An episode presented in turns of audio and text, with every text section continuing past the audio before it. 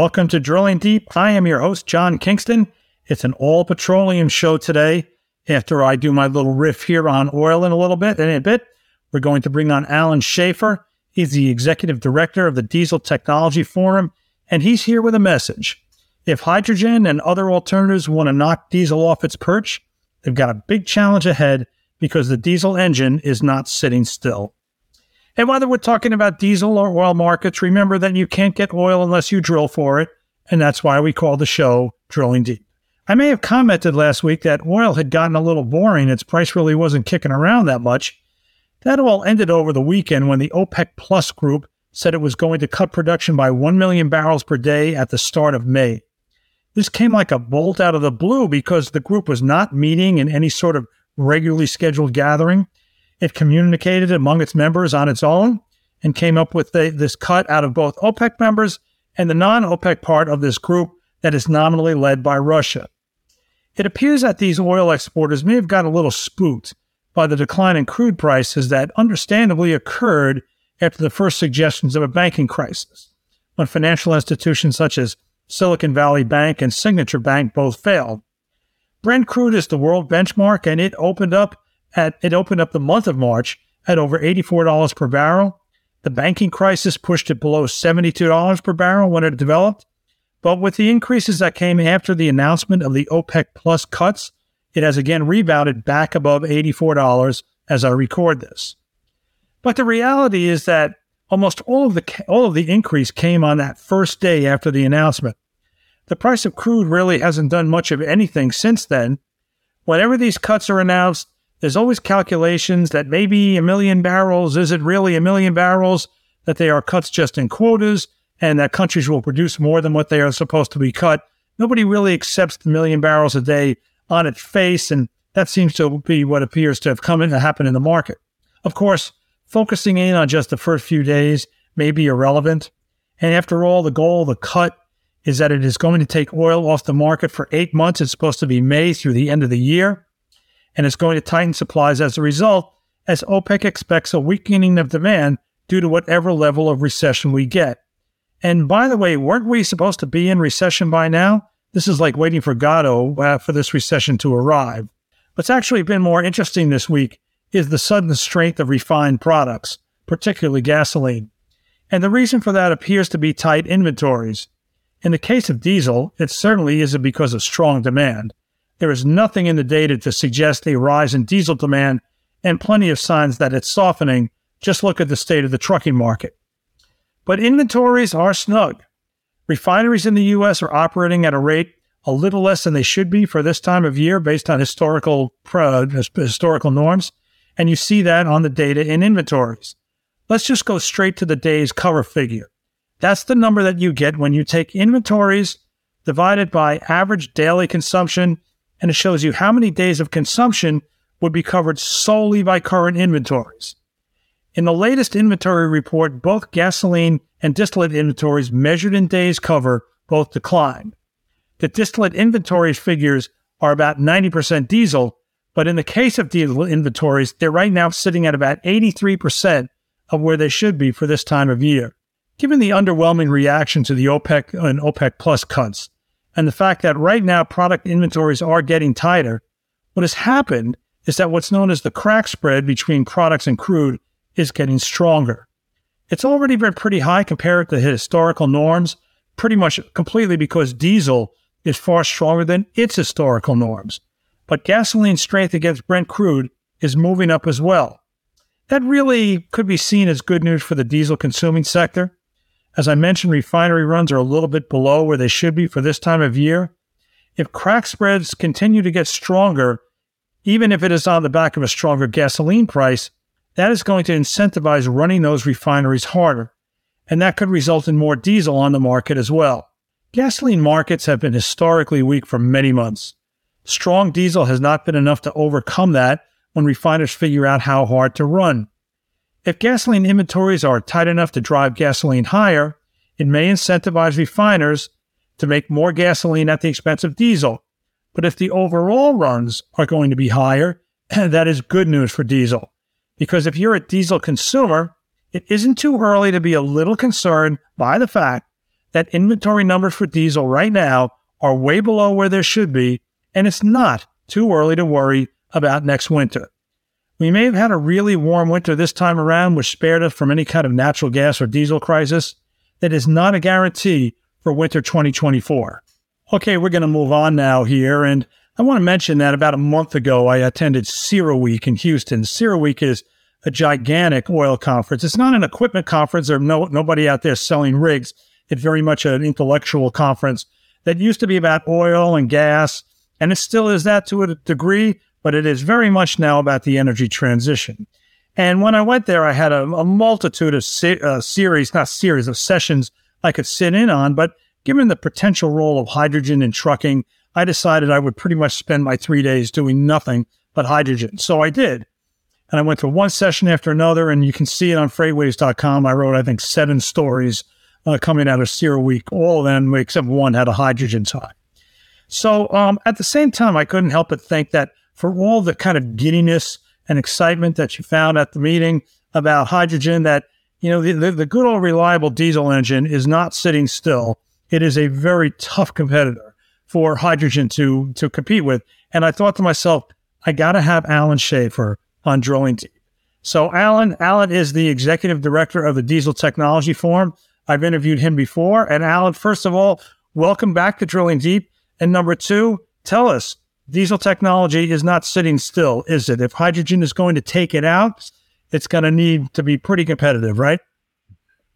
That's right, John. Thank you for uh, for having us back. I think uh, you know it's pretty clear we are in a, uh, a midst of an energy transition. I think that uh, you know, there are lots of questions yet to be answered about how fast that takes place and at what levels and what parts of our economy and specifically in what parts of this industry and when. So um, I think that, uh, you know, today diesel is doing everything our economy demands and it's delivering everything that we need.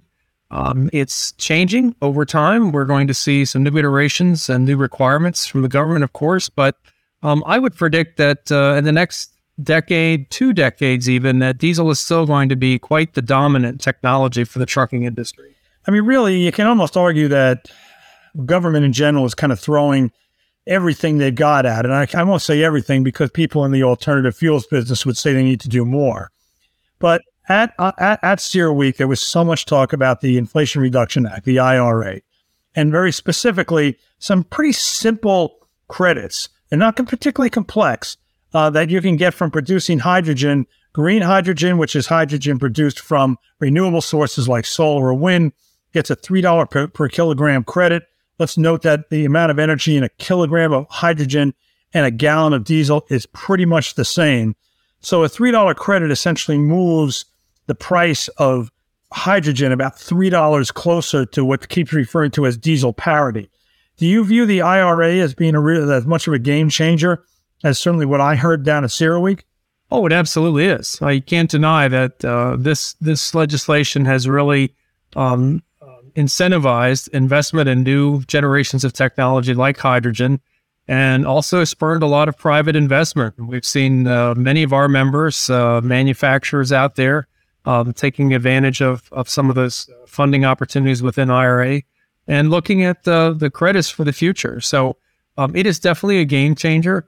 I think that um, you know when you think about uh, technologies like hydrogen, the the old joke used to be, and I, have been in this business long enough where it's so it was kind of a regular thing that it was it was just around the corner, right? It's it's right around the corner, and I would say today that you know we're closer to that corner than we've ever been because of the Inflation Reduction Act and I think because of the technology and sort of the time that we're in. So um, I would not expect um, that we will see great penetration of vehicles on the road with hydrogen in the next, you know, handful of years. But you know, five plus ten years out, um, I think we'll, we'll, we'll see some some good options out there for uh, for some trucking industry folks. Um, when you look at the if you look at hydrogen from the if you start at the engine side, um, or the fuel cell side, depending on what your pleasure is. Um, hydrogen is a an interesting fuel that could be used for internal combustion engines as well.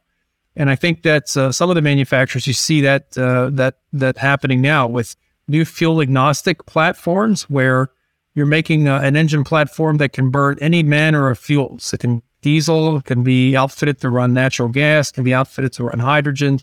And I think that kind of reflects the diversification that that manufacturers expect to take place in the next, you know, 10, 15 years. That gosh, you know, for the bulk of the industry, diesel's still going to be the the reliable thing that you turn to every day.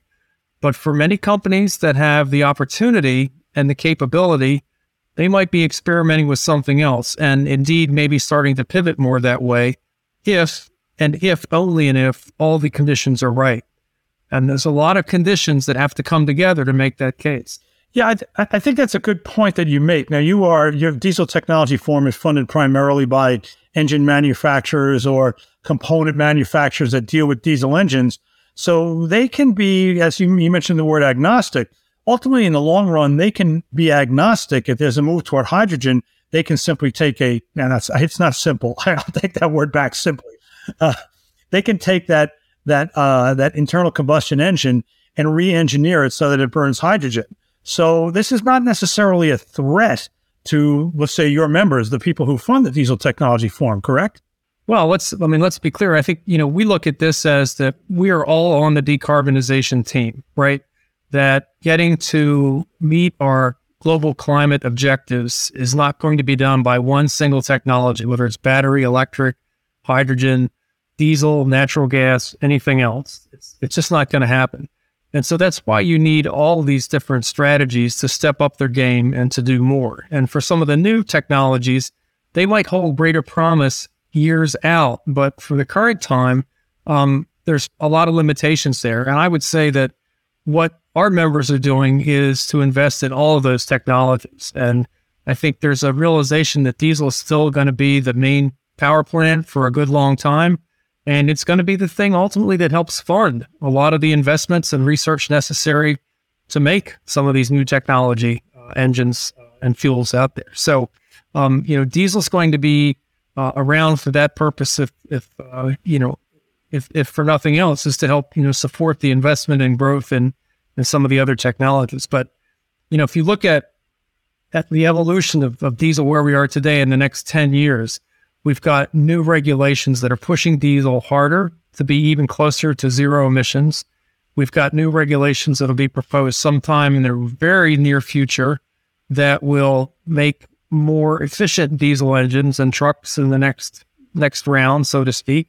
So come the end of this decade, let's say 2030, the diesel engines that we see on the street at that time, the new technology, will be more efficient, even closer to zero emissions, and we'll also, I think, see greater penetration of renewable biofuels throughout the industry because that's a that's kind of the um, one of the hidden options here that really is uh, it needs to be discussed more. Right, and we'll get to that, but I, I do want to talk about like the 800 pound gorilla in the room, and that's California. Uh, you talk about the federal government and having tighter emission standards, and meanwhile you've got California out there, which is the world's fifth or sixth largest economy and they have very aggressive timeline. And they're really were talking about. I mean, I, have read the regulations several different ways. It can be confusing, uh, but really, pretty much no more diesel engines after 2036, 2040. Again, depending on how you read the regulation, but you know, within a relatively reasonable amount of time. The danger always, I think, for the manufacturers is that they don't want to make what amounts to two cars, two trucks. You know, one truck for California, one for everybody else. Same thing with the cars. And what's happened over the years, on a lot of regulatory things, I know what's happened in the fuels market, is that California tends to win. And the, the manufacturers of whatever product it is, they again, they don't want to make two models, so they make it all to meet California. California would speed this process up, wouldn't it, if in fact everybody kind of adopts what California is doing? Well, it's an interesting proposition. I would say that you know, the heavy duty truck industry is very different than the light duty vehicle manufacturers, right? So, you know, when you're selling 15, 16, 17 million cars in a year, um, if you have to produce a good number of those cars to achieve a California only standard, you still have a huge population of non California vehicles you can produce. Uh, on the heavy truck side, you know, when you're producing, you know, what, 300,000 or so, the biggest Class 8 trucks on a year, um, and California tells you to do one thing, there's not a whole lot of additional, you know, return on investment opportunity there, given the typical market for diesel. So, uh, for or for heavy duty trucks, excuse me. So I think that um, you know California is is designed a program that suits what they believe their needs are, but the trucking industry um, is quite different than than California. I think when you look at what the predominant nature of trucking is in the U.S., um, you know, it's easy to be drawn in and say, "Oh, look at you know all the the opportunity out there, all the fleets trying all the different alternative fuels in the West Coast, and so much funding and emphasis on infrastructure there." Exactly, and I suspect it's it's going to be a success at some level, if for no other reason than the amount of funding behind it. Um, but the rest of the country, well, let's think about the fact that um, over ninety percent of the trucking fleets out there are fleets of twenty or fewer trucks and you know that's that's a population that is uh, often overlooked here. We're often looking towards the you know the iconic fleets that are doing all these great investments and trying all these different technologies, and not really looking at some of the smaller ones. So you know California is definitely um, making a mark in the regulatory sense. Um, I think it works both ways though in terms of being uh, you say maybe positive for driving um, the manufacturers to one single standard that's a California standard, but you know, where's the need for that ultimately in terms of tighter emission standards? I mean, California had 157 days in noncompliance with the ozone standard last year or 2021, I guess it was. Um, the states in the Northeast that are now thinking about adopting California rules, like my home state here in Maryland, they violated the standard on just 15 days and at far lower levels of, of ozone in the atmosphere. So is is a California type standard and program appropriate for the rest of the country? You know, I, I don't think so. I think manufacturers want a harmonized national approach is what they've always had up until the last decade or so when California started to move out on its own. And I think there, there's really an effort to try and find a way to get back to that. But it's going to be a compromise between where the feds are and, and where California thinks it needs to be. And there's some key words in some of the California rules about flexibilities. And, you know, it's great to give press conferences and announcements and pronouncements that by 2045, you know, half of the investments, uh, they, they can't be any more fossil fuel investments out there, you know, provided that there's adequate ones available. You know, we're a long ways from that time frame. So you can say whatever you want for 15, 20 years from now, but nobody really knows how the infrastructure for all these other options will plan pan out. So I think, you know, you need to keep all the options on the table. You need to keep making diesel cleaner, lower in emissions, more efficient, and all of that is happening. Um, and truckers are going to be in a, in a pickle in California. They're going to have, if you know, if they're used to having ten powertrain options today, um, I would I would hazard a guess that this rulemaking will cut that down by eighty or ninety percent. So if you were to buy a new truck from California in the next you know handful of years when some of these rules start taking effect, um, there's going to be very limited choices. And that in itself, I think, is going to be an issue for the industry. Yeah, you really get into the whole chicken and egg thing. I mean, if you've got all the incentives on hydrogen and you've got the rules in California, does that chicken create the egg of more vehicles? You know, when in, in all of their in all of their literature, they quote the number of types of, of, of hydrogen or ZEV trucks that are out there, uh, but it's you know it's not the numbers are still the, the, numbers are higher than they really are in terms of going into a dealership and buying them. You know, I think one one thing you was going to ask before, but I think it's a relevant point, is that you know you could talk about well, diesel's got a, a future and hydrogen's got a future, but is the capital there to fund distribution systems for both? I would question whether it is, and this is why you, you, you start to think that one is going to win out, and with the government push completely behind hydrogen and other um, uh, cleaner burning vehicles if there's no capital for two systems, then it kind of has to get back to one system. And given that the government has planted its flag on ZEVs, which in trucks means hydrogen, how can it not win under that scenario? Well, it's a good, you know, it's an interesting perspective, I guess. How much of that hydrogen is going to actually come from renewable energy, right? I mean, that that's ultimately what's happening here. And I, I worry a lot that what we're doing is playing an energy shell game and we, we see this, you know, I think on a consistent thought process that, you know, first it was school buses. Okay, well let's let's you know make school buses all electric, and everybody's on that bandwagon. We understand why. Um, makes good sense because of how they drive and and many of the issues surrounding that. Um, Well, let's let's so when we dig into those arguments, let's talk about where's the energy from that charging that electric school bus coming from today? Because all the advocates that get out there and other stakeholders are saying, well, you know, it's electric school buses have zero emissions and they don't qualify to zero tailpipe emissions. So if you're operating a school bus in a state that's getting most of its energy from natural gas or coal, you know, we're really just trading one kind of emission for another, right? In in the in the in the quest to make um, electric you know, right. great. But, but we have, just want, if, if let, just me interrupt to, to, to, your point. I've always kind of viewed it this way.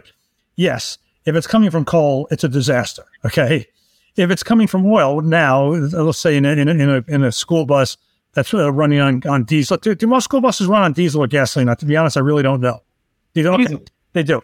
If it's running on natural gas, maybe it's not as clean as, let's say, wind producing hydrogen that then goes into a fuel cell, but it certainly is cleaner than coal and certainly is cleaner than oil. So maybe it's a gradualism.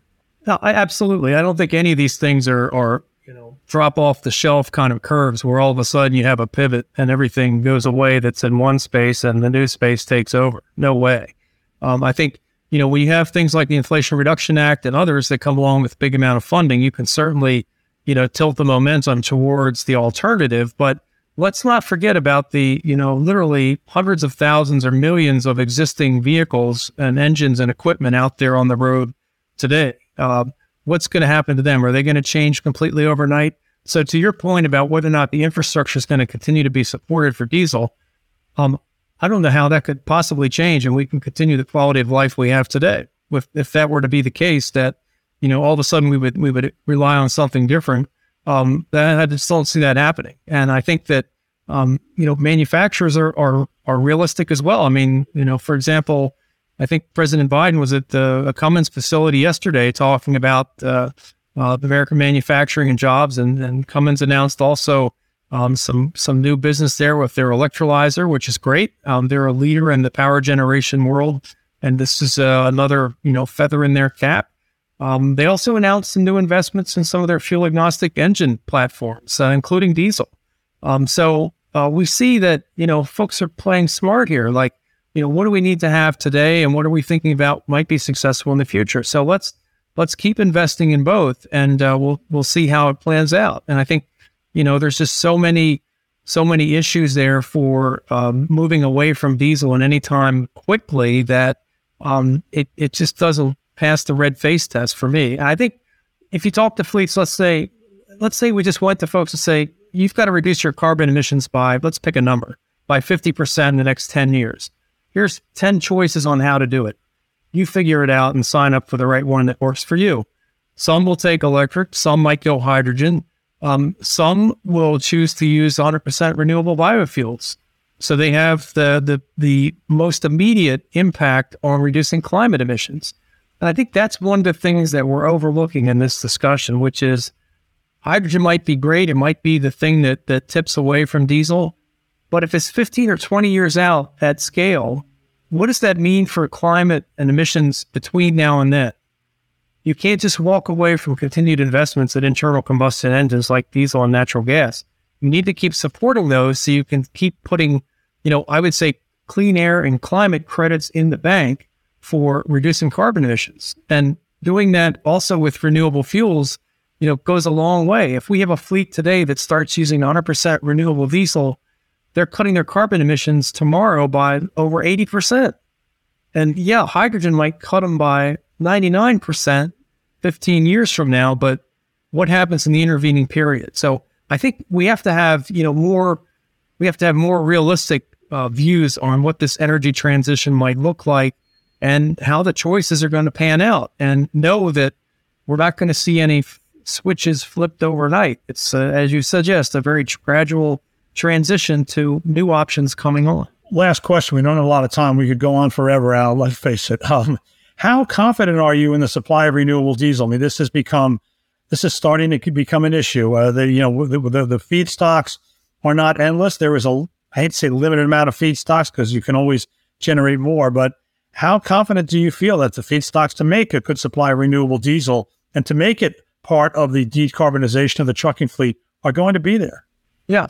that's it's a legitimate question, but I think you know what we're seeing in the industry is major investments by traditional petroleum refiners that are putting up new facilities to produce renewable diesel that's going to be able to turn out the kind of volumes that they anticipate needing. Um, I think um, Farm Bill is up for consideration in Congress this year. There's a number of provisions in there that get into cover crops and other things that might provide some more feedstock availability. Um, and so there's that link as well. So I think that you know in in the other thing that's that's happening is folks are taking a more nuanced view of biofuels instead of 100% renewable diesel or um, you know 20% biodiesel and uh, 80% conventional diesel. What would happen if we had you know 7% biodiesel, 4% renewable diesel, and I'm just making these numbers up. You know, and and and other so some of these novel blends that extend the the reach of the biodiesel low carbon feedstock I think are of great interest now. And I know that manufacturers in particular are really looking at that um, as well, because those all have impacts on greenhouse gas emissions and other emissions. And so you could easily see that um, coming in the future, you could have some really customized blends of renewable biofuels available for fleets that choose to use those in different parts of the country. You could you could tailor a particular blend that might meet the specific needs in that particular area. So um, I think there's a lot of excitement there. You're right. Feedstocks are an issue, but I think industry is working that just as hard as the folks are working on the hydrogen side. Al, we're going to have to have you back. I don't think this issue is going away anytime soon. I think not. Hey, we want to thank Allan Schaeffer. He is the executive director at the Diesel Technology Forum for talking to us today about diesel versus hydrogen versus whatever else. It's a long running, I wouldn't call it a debate, but it's a long running um, trend and, and progress in the trucking industry that uh, Allan's group is going to be at the forefront of dealing with. So thanks and come again, Allan, please. Thank you, John. You have been watching Drilling Deep. We are part of the Freightcast family of, of podcasts from FreightWaves. You can find us on all the leading podcast platforms, wherever you listen to your podcasts. Uh, I'm your host, John Kingston, and please join us again.